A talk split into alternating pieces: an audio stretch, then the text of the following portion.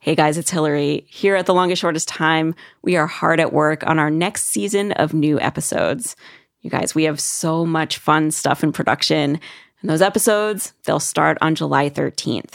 So go do this for me right now.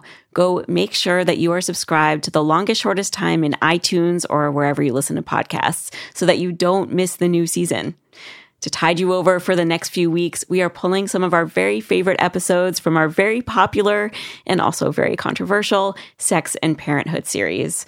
I always say this show is about parenting, but there's no parenting advice, except if we're doing sex advice. So today we're re airing our first sex advice show, and next week we'll do the second. And we are planning on doing a new sex advice show soon, and we're collecting questions for it right now. I know a lot of you felt like your questions were not answered in either of these shows. So after you listen, if you have a question that was not answered, please send yours in. Don't be shy. Send your question to hello at longestshortesttime.com with the subject sexy. That's hello at longestshortesttime.com with the subject sexy. All right, on to the episode. When you're a parent, getting it on isn't easy. You're exhausted. Maybe you're in pain. Maybe you're sharing your bed with your kid, even if it's not on purpose. There are a million obstacles, and sometimes it feels like there's nothing you can do about them. Well, guess what? You can change that. And today, we're going to let you in on the dirty secrets that nobody talks about. When I say dirty, I mean dirty we are kicking off our three part Sex and Parenthood series with some real actionable sex advice. And we are approaching this topic in the same bold way that we talk about everything else on this show. So that's going to mean there's some language, um, there's some explicit descriptions of sex. If you're not into that kind of talk, um, just go straight to our website. Uh, check out our resources list on episode 48 at longestshortesttime.com.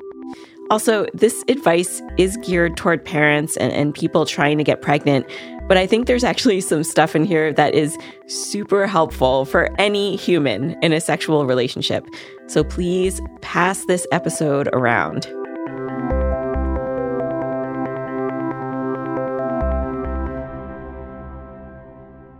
This is the longest, shortest time. I'm Hillary Frank. Okay, so here's how this episode is going to work. The first half of the show is a conversation between me and our advice givers, Dan Savage and Jane Marie. I'll explain who they are in, in just a minute. Then in the second half of the show, Dan and Jane will be tackling the questions that you sent in for them.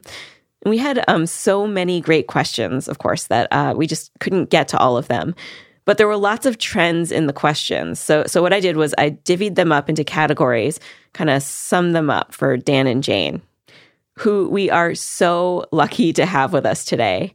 You may know Dan Savage from his fantastic sex and relationships column, Savage Love, and from his own podcast, The Savage Lovecast, which just celebrated its 500th episode last month. He's got an 18 year old adopted son named DJ, and he wrote about the adoption and becoming a dad with his same sex partner, Terry, in his book, The Kid. And Jane Marie is a friend of mine who used to work at This American Life and went on to write about sex and parenting at Jezebel. And she did a series of interviews with married couples for Cosmo called The Secret Life of Marrieds. Jane gave birth to her daughter Goldie in 2013. Dan Savage and Jane Marie, welcome to the longest, shortest time. Thanks. Hi. So, um, Dan, did, did your sex life change after becoming a parent? Uh, logistically, you know, we have the advantage of being a same-sex gay male couple. Um, neither of us had to give birth. We were both inseminating the hell out of each other, but nobody ever got pregnant.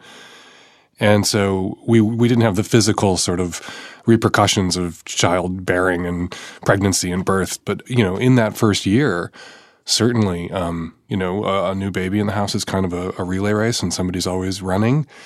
And at the end of the day, you're too tired for swinging from the chandeliers. How about you, Jane? Did your sex life change after having a baby? Totally. Yeah. I, although I think for me, it was definitely more physical um, complications. I had some tearing with uh, hmm. when I was giving birth, and I had a bunch of stitches and things that had to heal. And and then with breastfeeding, um, you your hormones are all like crazy uh, in the wrong direction for sex um, until you you know kind of come off of breastfeeding and then you can sort of start feeling like yourself again. But definitely the first year even besides all that physical stuff um, i didn't have space in my brain or my day and i felt touched out all the time.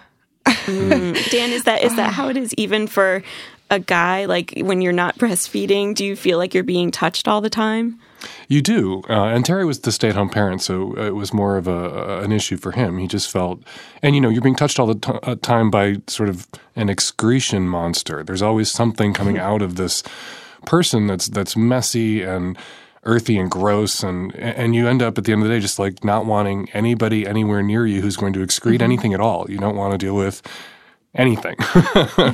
and, uh, you know, even just a, a, partner coming at you for a kiss can seem like an intrusion after you've spent a day wiping up, uh, you know, vomit and spit and snot and changing diapers. And you just don't want to deal with any more human messiness at the end of the day. Yeah.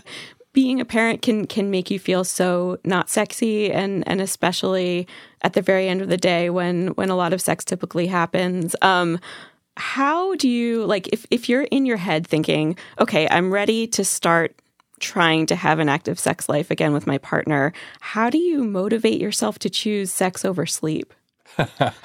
Can I, uh, I throw something out yeah. there? oh, go ahead. You go ahead, Jane. I was just gonna say, I don't know. I give I give my best blowjobs right after dinner.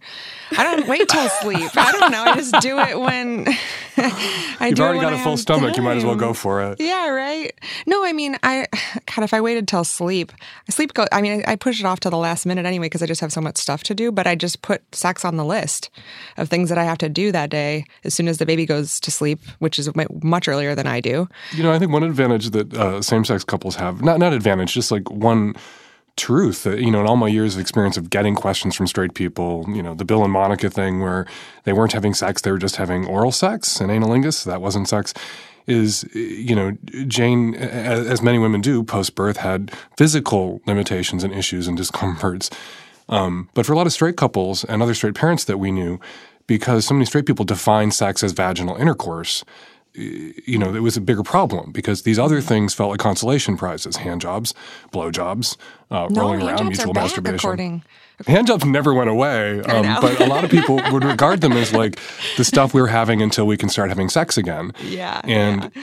gay people, uh, same-sex couples you know, in some there are some gay people out there who regard, you know, who do that same thing. And if there isn't anal penetration, you're not really having sex. And anal sex became kind of definitional uh, particularly in the wake of the AIDS epidemic when people started talking about it as if it was all gay men did it. Like young gay men listened to that and believed it in the same way that young straight men listen to vaginally sex and believe it. But for us, uh, you know, a, you know, anal sex is a bigger production and it takes more time and prep and post time, right? And so that kind of got shoved off and we were doing more mutual masturbation and rolling around and oral sex, but it wasn't. We didn't feel bad about it. We didn't feel like, oh, oh, a blowjob. How sad is that? Okay, I will accept this consolation, second place blowjob consolation prize in place of, you know, the butt fucking that we used to enjoy. Uh, but I, I, hear all the time from, you know, young marrieds and people with new kids at my column who are just devastated, you know, really unhappy because all they're getting while the kid is uh, under a year old is hand jobs, blowjobs, and rolling around. Mm. It's like, why is that a problem? Why mm. isn't that sex? Straight people have this really limited definition of sex Men that places a lot more. This? Yes, men write to me complaining oh, wow. And it mm-hmm. places a lot of pressure on women. I always say to straight guys I go to colleges and I talk, and I say, if every time you said yes to sex, you got fucked, you would say yes less often. that if you define sex more broadly, if you want to hear yes more often from your wives or your girlfriends or this woman you've just met, if you define sex more broadly, you'll get more sex because there won't be so much pressure. Because I guarantee you that if every time you said yes, if you consented and said yes, she rolled you over and fucked you in the ass with a strap on dildo, there would be times you weren't up for that. Mm-hmm. This is interesting. We, you know, I, this question started out as um, how do you choose sex over sleep, but but I think it's going it's it's moving into this other direction, which is like we asked listeners to write in questions to you, and um, by far the biggest thing that we got asked about was um, you know how to deal with like if you've had uh, an injury in birth, and that could be vaginally or from a C-section, um, and and and you just feel like you can never do it again you know like in that moment you feel like you will never do it again um you know how do you motivate yourself and what you're saying is um, there are other ways to do it but what if but but that stuff can impact you psychologically too where you just you don't feel um, attractive Sexy. anymore yeah Right. It's not just straight guys who will define sex as vaginal intercourse. A lot of straight women believe that too. So, you know, if the choice is to be sexy in some way that makes me feel defective, or to have sex in a way that makes me feel defective or deficient, I'd rather not have sex at all. You know, I think there are things that gay people can learn from straight people. I think one thing straight people can learn from gay people is those broader definitions are freeing. For me, I, I think that um, it, I I feel like I did lose my sex drive for about a year after having the baby, and um, so it was hand job and blowjob city in my house for a while. But I didn't feel like my sexy self, you know, for a long time. Um, and it's only now, I mean, my daughter's 15 months old. It's only been in the last couple of months that I feel like, oh, I'm going to, you know, wear high heels again and put on my nice Yeah. bra. And then you but then I don't know. I talk about I talk about this stuff with uh, mom friends a lot, and then you can start to feel resentful because you're not in a place where you feel like you can receive or you want to. I just had to feel confident that it would come back because that's what everyone was telling me. And I just decided to believe the experts, you know. I decided to believe my therapist. I decided to believe my doctors that over time it'll come back. And that's one thing that I hear talking to all the married couples that I interview. Um, it comes and goes, you know, it's just like part of what being married is. And if you don't like that, then you don't have to get married. That's fine. But if you want to be with one person, Like the tide goes out and you have to trust that it's going to come back in and Yeah. not while the tide is out uh, become you know filled with despair or resentment or recrimination that's what will make the tide never roll back in Like, Right. in those pl- places i've been with terry for 20 years there have been like tide rolls out times and you know if during those times you know i'm not when i'm not feeling it when i have a little bit when i'm trying to finish a book when i'm you know uh, not up for it, I'm not going to yell at him for masturbating. I'm not going to yell at him for looking at porn. But I get letters frequently from people who are just have no libido and no desire, and they want their partner to have no libido or no desire, sort of in solidarity with them. And that becomes the conflict. Not that we're not having sex, but that we're not having sex and I'm not allowed to masturbate in the shower, or I'm not allowed to look at some porn and tide myself over while I wait for you to come roaring back. And that is poisonous, especially for guys, I think. sometimes I felt bad, but I but I just had to like remain confident that it would turn back around. You know what's really weird is when it did come back, it just like came back for me. Y- You're saying it like it like it just came back with no reason. Was there something that you feel triggered it?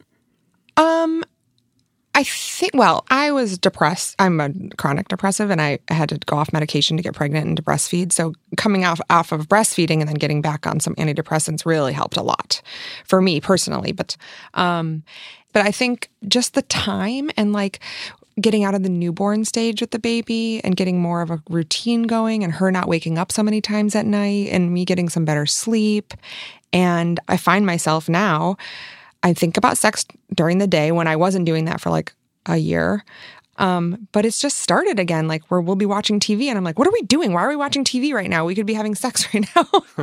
If I could jump in and share something Yeah. my mother did and said to us when she first came to visit when uh, our son was a newborn, you know, she shoved us out the door one night and she said, "Go away, go to a movie, go do whatever." And when my mother would say, when my mother would refer to sex, it was always with some like, "Go do whatever." And you knew what she meant. Like she would meant like, "Go find some place to fuck you 2 mm-hmm. And mm-hmm. her advice was take advantage. And mm-hmm. it has been my experience, you know, observing, you know, DJ's peers and his friends and their parents, and you know, you get into parentlandia when you have a kid. Is you know, those of us who are like, you know, we dropped DJ off once and went to Amsterdam for nine days. Dropped him off at mom's house, at my mom's house. And we would have weekends where our, my mom and stepdad would come out and we would go away. And it was only those times when you were alone together that you remembered why you liked each other well enough to want to have kids together in the first place. And this sort of two people locked in a house in the suburbs or an apartment in New York City alone, having a baby without that kind of support, that's an aberration, really. And in the evolution of our species. That's not how we parented until you know, really the 20th century. And it's really important to get away, to not feel guilty about that. And in my experience, mm-hmm. the parents who bragged about how they'd never been to a movie in five years since they had a baby, they hadn't been to dinner, they hadn't had a weekend away together, they get divorced. It is mm-hmm. important to maintain your sexual connection if it's an important part of your relationship. It's not an important part of everybody's relationship. There are really wonderful companionate marriages out there where sex is not a priority or important, and I don't want those people to feel like their marriages are defective. But if it's an important part of your marriage and it sustains your marriage, you have to tend that. And that means get the hell away from your kids when you can. Take advantage of your relatives who are usually, or friends who are, who want you to take advantage of them, who'd like to hang out with your kid one night and, and you guys go off. And whether you go to a movie or dinner or you get a hotel room, do it. Mm-hmm. I'm I'm imagining like people listening to this and thinking, well, I can't afford to pay for a sitter and, and get a hotel room. Cars, you know. Go to you, the car. cars, offices, parks. I would hate for the CSI guys to come to my offices, uh, the offices of the stranger, and start spraying the room with that blacklight stuff because it, the, the, the building would probably explode from the heat. or you know also going out to dinner and going out on dates and and and making sure that you're spending time one on one it makes it more fun to come home after that you know after you have a couple mm-hmm. of hours out you don't mind staying up an extra hour that night to have sex because you just had this nice date yeah it re-energizes you, know? you. although yeah. my advice is always fuck first like fuck and then go have that dinner because if you go have that dinner thinking it will, you know, you'll get in the mood. A lot of people go have a heavy dinner and some wine and dessert, and then they're comatose when they get home. And then the next morning, they're both like, "Oh my god, something's terribly wrong. We didn't have sex. She's not into me. I'm not in, or you know, he's not into me." and it was just the wine and the steak. So fuck and then go eat. Don't eat and then cross your fingers and hope you still want to fuck when you get home. Dan, you have a concept um, called monogamish that, that you talk about a lot, um, which is a, a, basically monogamous couple that decides to have kind of an open relationship. Is that right? You know, I coined the term uh, in reference to my relationship with Terry because we're not monogamous as a gay couple and parents. When you say you're not monogamous, um, which we kind of got trapped into saying uh, for reasons that are too take too long to explain. Um, you know, when if you're a gay couple and you say you're not monogamous, even other gay people presume a degree of sort of outside sexual contact or running around uh, that just wasn't true of us. Um, and we were much more monogamous than not, and would be perceived as monogamous if we were, you know, if I didn't tell the truth, right? Um, over Terry's objections in this case. And so, you know, we, I, you know, I got sick of saying, you know, we're much more monogamous than not, da, da, da, socially monogamous, not sexually monogamous, and just came up with monogamish. Like, we're pretty much monogamous there is some allowance. It's not the, the, allowance isn't because we have mixed match libidos or differing interests or anything else.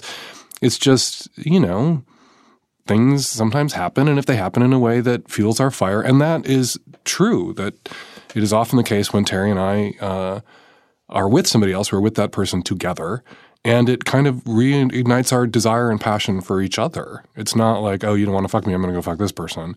It's this exciting sexual adventure that we get to go on. You know, people's erotic imaginations and are f- fueled and fired by uh, variety, uh, risk, newness, um, and in a long-term relationship, as Esther Perel writes so brilliantly in Mating in Captivity. You know, the intimacy, the the security, the comfort, the familiarity, everything that's so valuable that builds up over time in a long-term committed relationship is really kind of the enemy of eros, as uh, Perel points out in her book and writes really beautifully in her book. And so, how can you have both? Well, you know, Terry and I have found we can have both with a little monogamishemy. And I could tell you what happened in Amsterdam when we were away for nine days when our son was young, but I won't.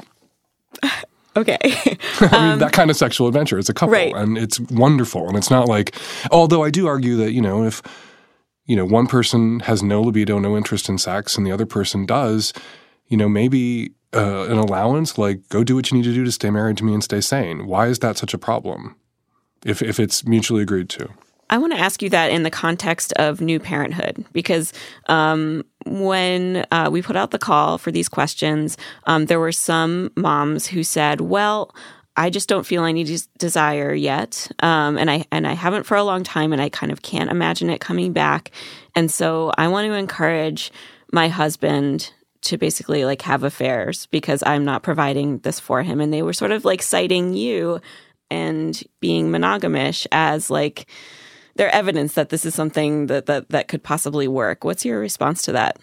It can work, and it does work. Um, uh, everyone says they don't know any couples who are not monogamous, or every couple they've ever known who are not monogamous broke up. But you usually only hear about the non monogamy when a couple breaks up. When there's an affair and it ends the marriage, we all hear about it. When there's an affair that saves the marriage, we don't hear about it.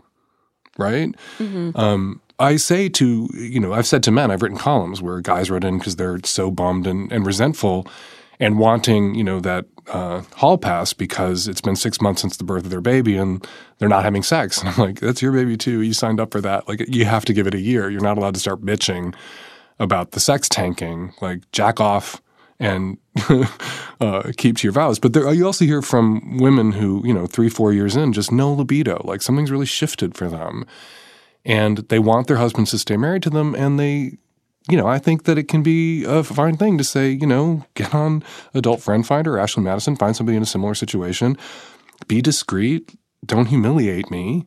That's what maintaining the facade of social monogamy is about. it's actually kind of a nice control on somebody spinning out of control or, or being reckless or inconsiderate. Like if you do this in a considerate way, if you do what you need to do to stay married and stay sane and show loyalty to me and your child and this family with something other. You know, we we we we put all this. We we say that loyalty in a long term committed relationship, the most important measure of it is genitals. When there's different kinds of loyalty, and I think higher loyalties than sexual loyalty. Yeah, I think I just want to be. I want to be really careful with. Um, how we talk about this uh, with a lot of women in the audience who have been injured, um, and and to me, hearing that um, as someone who I, I, did have a really bad birth injury, um, to to have the uh, the um, solution like, well, while I'm injured, you should go and have some fun, feels so dangerous.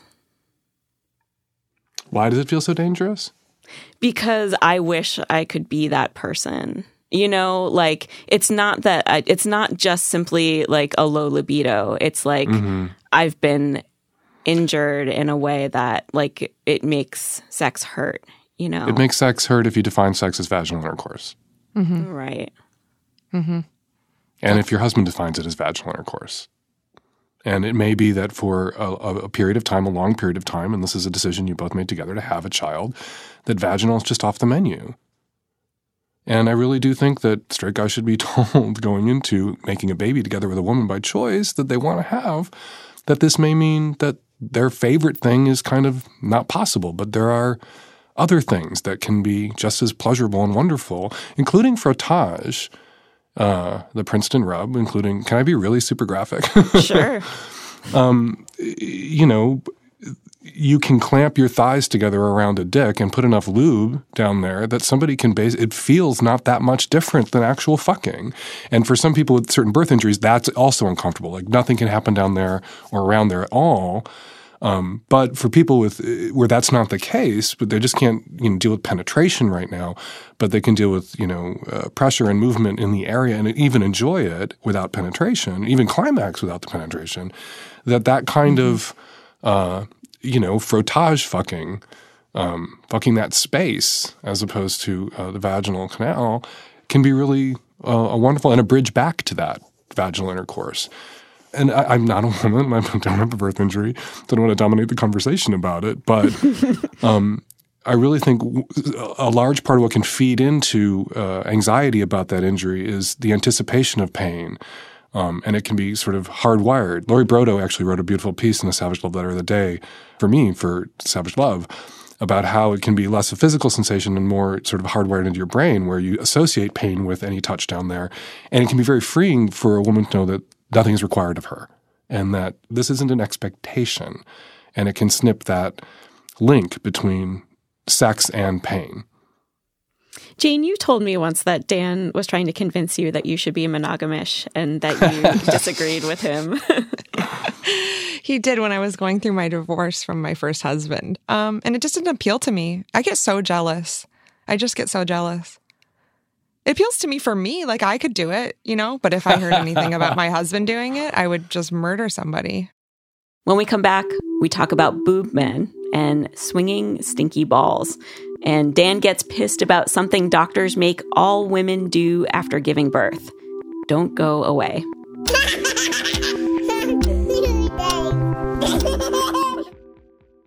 We're back with Dan Savage and Jane Marie and the questions that you sent in. Well, we we got um, one question that was so awesome. I'm going to just read it to you. Um, it says, when we do have sex, I have such a difficult time with fantasizing. My pre baby fantasies are hard for me to use because I feel like I don't fit into them anymore.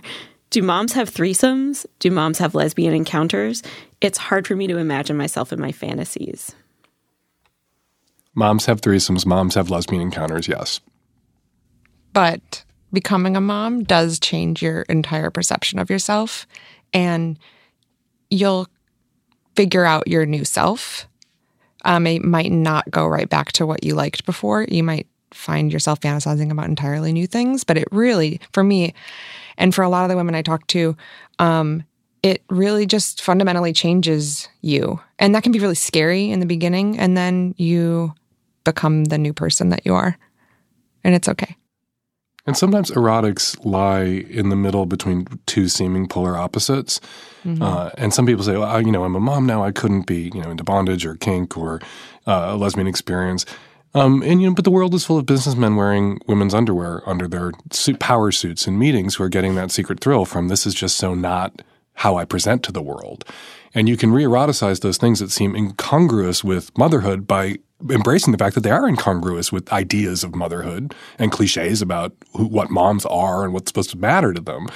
And r- tap back into that. Like yeah suburban moms with a couple of kids at home don't do this. That's what makes it hot right? That's what makes it dangerous and invigorating if you can tap into it. Yeah because I start to look at myself and I go, it's impossible, right? Like it's impossible that you're Goldie's mom and that you um, you birthed this child and you take care of her every day and the whole world looks at you like you're a mom and you never get hit on at the grocery store anymore and uh, you know you just you're a mom, oh, just a mom. That's all you are. And then I think, no, Beyonce's a mom, and Beyonce is like every guy's fantasy still. Mm-hmm. Nobody cares that she's a mom you know and she but she's not dancing but she's not dancing on stage with a child on her hip right no no she's which a, is just to circle back person. to the importance of getting the hell away exactly. from your kids exactly including being out in public away from your kids so you can be yeah. an autonomous and sexual person tonight. again we're, we're going to a rap show. We're going to see Run the Jewels tonight. We're going to go to dinner first. We're going to go hear some raps, do something in the car. You're doing it in the wrong order, Dan I'm says. sorry. yeah you have to You fuck first dinner rap Literally, I would, but I today it's just not going to work. But the the sitter comes at six, so I guess we could find somewhere to go for an hour. Um, so so Jane, you breastfed, Yep. right, for a while. Um, a lot of moms wrote in saying that um, they just feel like while they're breastfeeding, breasts are off limits, but it's hard because their partners want to be very hands on. Um, what advice do you have for both the mom and the partner in that situation? handcuffs I had two reactions to this. The first one was just tell them not to touch you on where you don't want to be touched. And hopefully, because they love you, they'll understand. But my second reaction was that I just don't think I've ever, and this seems impossible to me because I've been around, I don't think I've ever uh, slept with a boob guy. Not a guy who can't, literally cannot keep his hands off my boobs.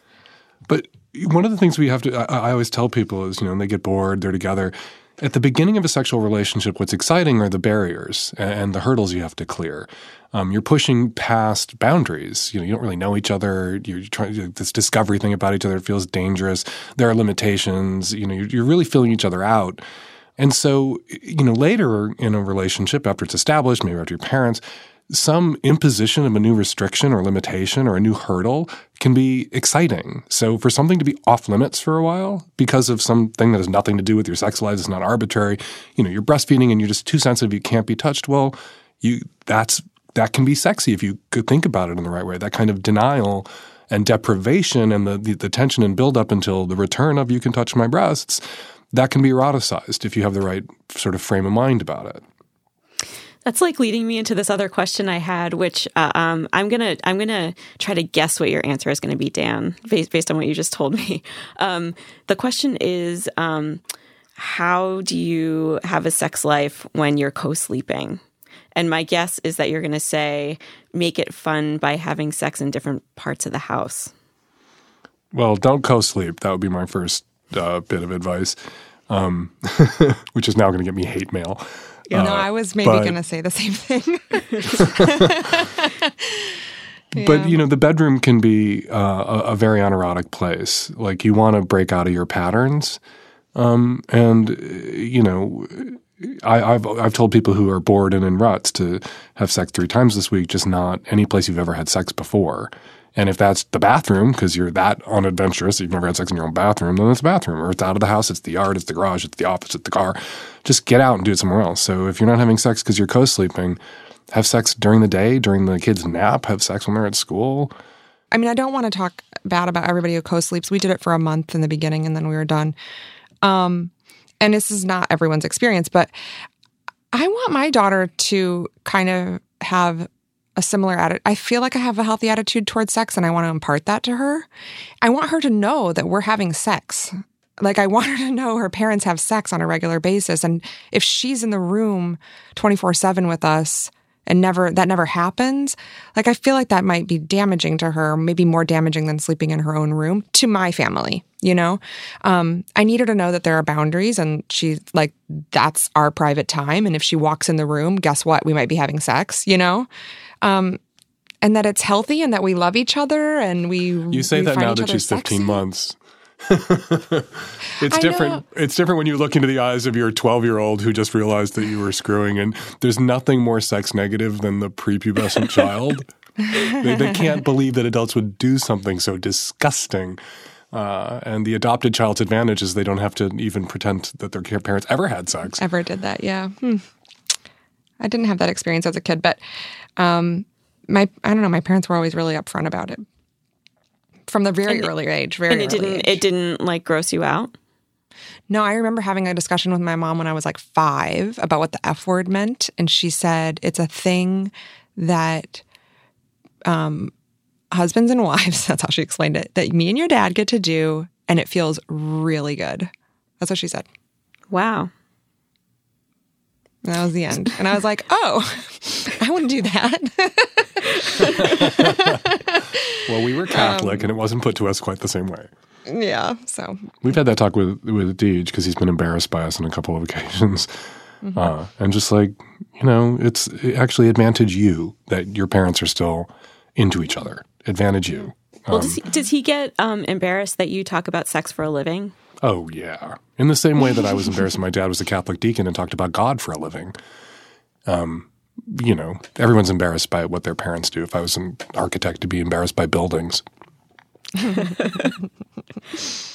yeah. You know, the thing we haven't talked about in all of this, so there are some people who just don't want to have sex. And so we mm-hmm. talk about how you fix it around the co sleeping problem, how you fix it after you know, uh, birth. And sometimes people are partnered with people who just have no interest in fixing it. So the co-sleeping isn't the the problem. The co-sleeping for that parent who isn't interested in sex is the solution mm. to the sex uh, that they don't want to have in the first place.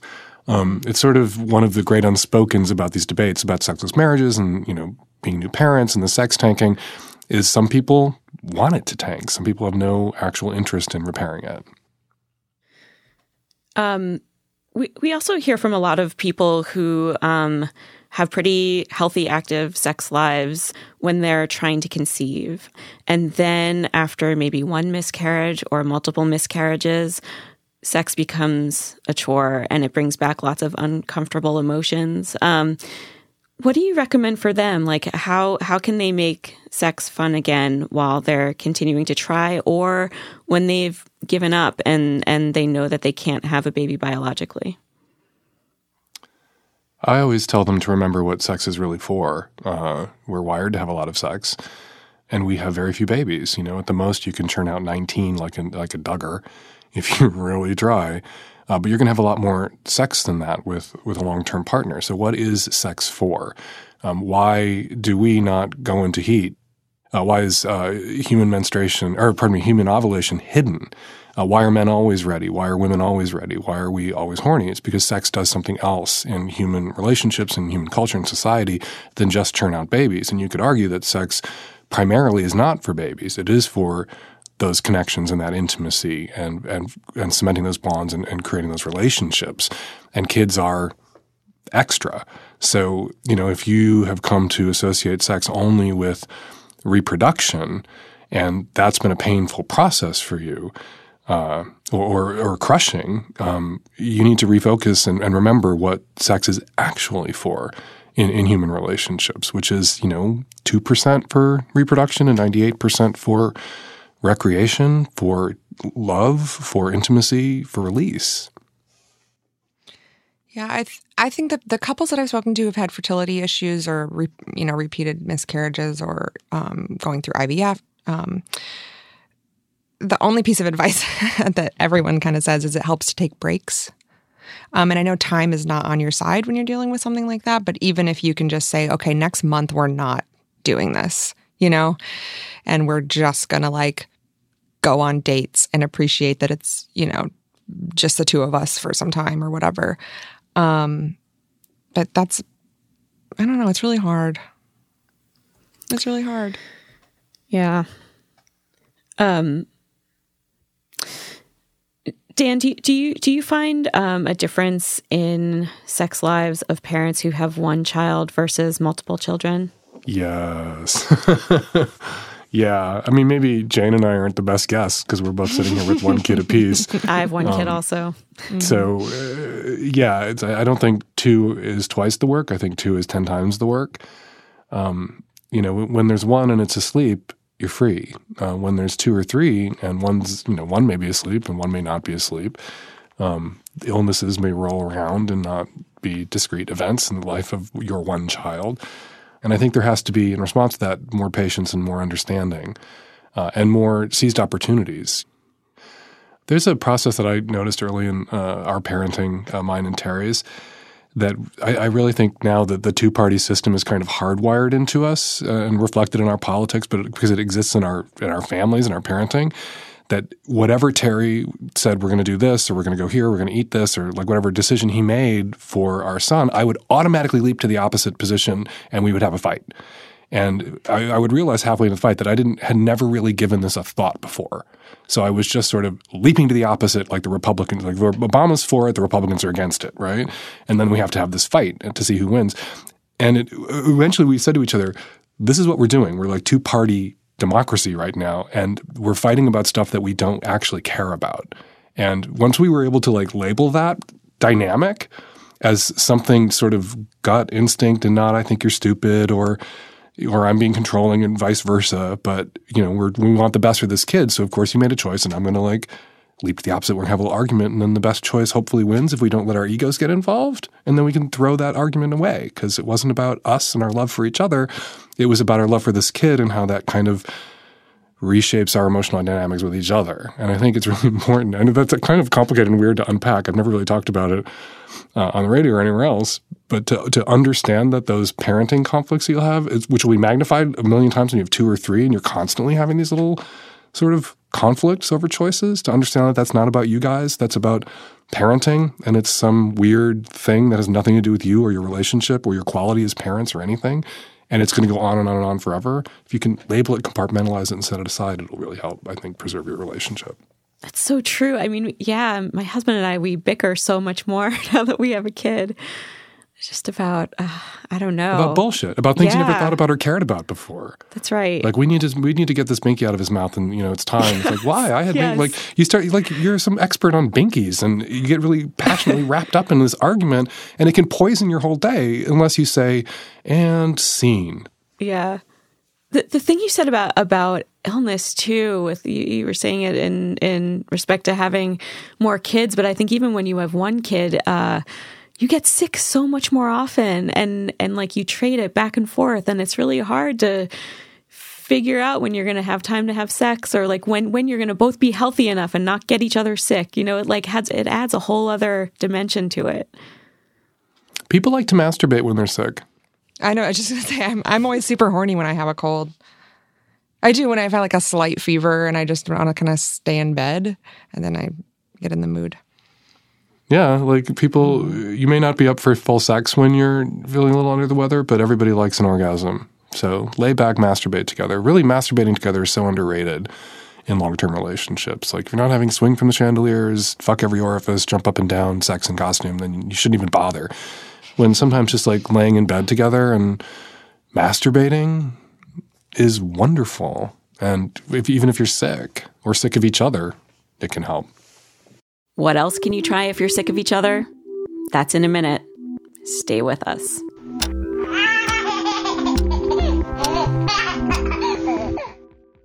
We are back with Dan Savage and Jane Marie and a whole lot of hypothetical strangers.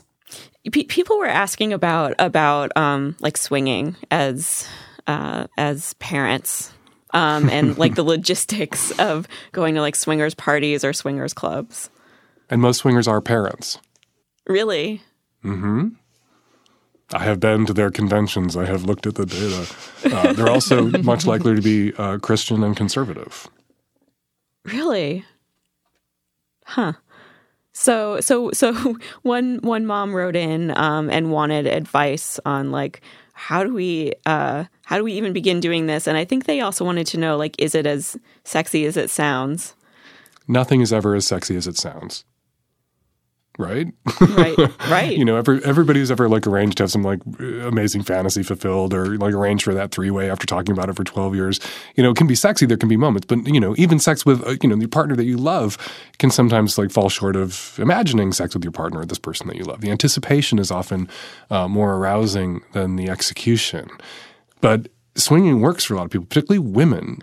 Um, it's because really the, the whole swinging culture and structure collapses if women feel unsafe. I've watched the documentaries, though. I'm really not into it. Personally, I'm also really sensitive to smells, like body smells. I am. I don't want to. I like smell. Like you have to smell just exactly right to me, and I don't want to have some surprise, like ball smell coming up in my face. I think that's that could be on T-shirts. that should be in Latin. I'm going to put that in Latin and inscribe it over my front door. I don't want some strange ball smell coming up in my face. We we had a single mom write in and ask um, just you know how to explain the inevitable time when she's going to have to talk about the guys who sleep over sometimes, hmm. or if she gets walked in on. Well, those conversations always have to be age appropriate, right? Yeah. Um, and I think when when kids are young, very young, you, you need to lay it out. Honesty, uh, has to be sort of tempered, and directness and, and sex positivity has to be tempered with you know not burdening a child with stuff they can't yet understand. So. I had a mm-hmm. friend sleep over, and you know he couldn't go home. Like you can you can white lie your way through it when they're they're very young, but you know I think when a kid gets to be 9, 10, 11, 12, they know what sex is, and they know that they're there. They know that you've had sex, and you can have a conversation about the fact that you are having sex, and adults have these sorts of relationships, and uh, most people begin, you know, they, they date, they have sex, and then they figure out whether they want to be together uh, permanently. And, you know, because they're in the house, they're privy to, you know, they're going to be witness to a little bit of that process. Mm-hmm. I talk to a lot of um, couples in second marriages um, where they've already had their kids with somebody else and then been divorced and then remarried. And it seems to me that the single dating parents um, find help with having alone time a little bit more. like they can, you know, drop the kid off at grandma's, or um, maybe the kid's going to their other parent for the weekend. And so there's more opportunities for, you know, time to devote to um, dating. So there's like positives to it too, you know? Um, so, so, so we got um, this one really awesome question from a dad, which was that before they had a baby, she was like a super kinky, you know, horny, sexy lady. And after they had the baby, um, she just doesn't she doesn't feel like herself. And he wants to know what can he do to help her get back to her kinky self. Jane, take on more of the parenting. And that's the first thing that occurred to me was just like, give her some time and some space, take the kid away, you know? Everybody says just, that to dads. If you were just doing no, it right, just, she would want to fuck you. No, no, no, no, no. I'm not saying that. I'm not, I'm not saying that. I'm saying give her a moment to not be a mom and to get back, like we were mm-hmm. saying about Beyonce and stuff, like give her those times, like say, go out with your girlfriends, get out of here, go be like a sexy single lady, you know? F- start feeling like yourself again. But you can't, it's really kind of impossible if you just have a kid clutched onto your breasts 24 hours a day. It's very, very hard to feel like an individual. you know but Yeah. there is a it's okay you get a pass for the, the early days I agree. You- You absolutely having- get a pass for that first year. Um, and anybody who comes at you in that first year, and, mom or dad, like sometimes dads have a, a little bit of a tank too. Um, Mm-hmm. that, but you do get a pass. That, that nobody can go to the other in the first year and really bitch and bitch and bitch about sexual deprivation. You had a baby. You that Mm-hmm. was a known known going in that there would probably be a period of 6, 10, 12 months of, of desert and masturbation for the. I, I gotta tell there. you, people don't think that though, because the doctors say, come in for your six week checkup and now your vagina's fine and you guys can go back at it. And it's just like, what? And that's a mm-hmm. doctor telling you that's what's supposed to happen. I'm serious. I mean, I really think people have the wrong idea about it. Yeah, I think that's the thing is like you're recommending all these things that don't involve penetration, but but like that's the thing is that the doctor is saying you can be penetrated at 6 weeks, you know. to the barricades. Let's let's let's revolt against that checkup. I think I think that's horrible. We didn't have that It's checkup, crazy, right? obviously. I wasn't even aware of this checkup, and what pressure that must put on the woman. Mm-hmm. I went to my six week checkup and then I had to get a colposcopy, like a little biopsy on my cervix. So it was another couple of weeks. And then that was like, oh, now you can't have sex for a few more weeks. So then I was like an eight weeker. And then finally I got the go ahead and I was like, but I don't want to. Can I get a doctor's note that says I don't have to? That's the thing. Like, what? So, what do you what do you tell people who feel guilty that at that moment, like they're in there with their partner, the doctor's finally saying at whatever week, uh, you can go at it now, and then and uh, Jane, if they're in your position and they and they feel guilty for feeling like, well, no, I'm not ready, then then what? Hopefully you have a nice partner who's understanding. And if they're not, sit them down and make them listen to this podcast. Strap them down, put headphones on them, play this podcast over and over for like two days. Handcuffs. Yeah, Handcuffs is your answer to everything. I didn't say anything about handcuffs. You took you brought up handcuffs that time. That's right. You've trained me well. Dan Savage tweets at fake Dan Savage. Jane Marie tweets at C Jane Marie. We've got a whole list of amazing resources for a healthy sex life that Dan and Jane sent us. That's at our website, longestshortesttime.com. Also, I, I've just got to say, this kind of open, honest conversation about sex after parenthood is long overdue. So help us keep it going. You know, I, I know this stuff is difficult to talk about publicly, but I'm going to ask you to do this thing. I, I want you to go to our website, to the comments section of this episode, episode 48, and tell us what has worked for you and, and also where you're still stuck. You can do this anonymously. And I'm not just asking you to do this for us, I'm asking you to do this for the greater good of mankind. I, I'm, I'm serious here.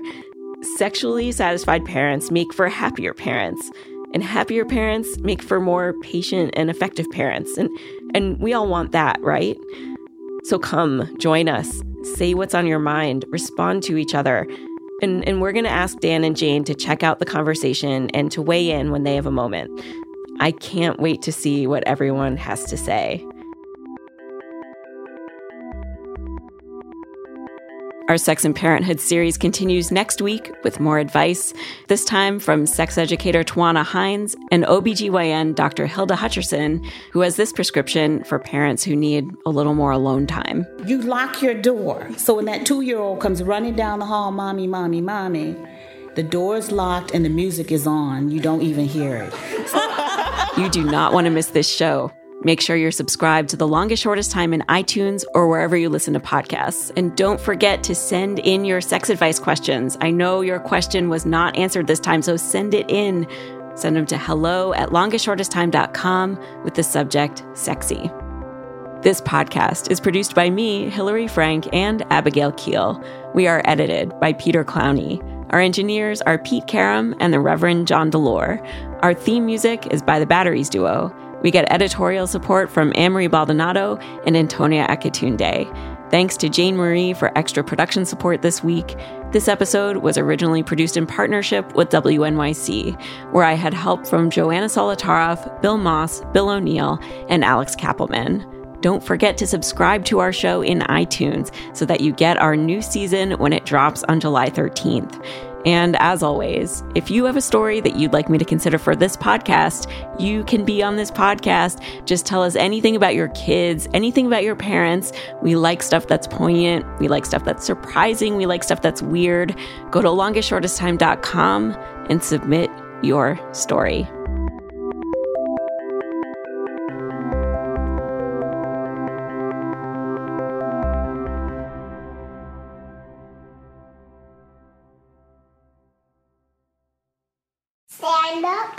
You sing your wolf? Yeah.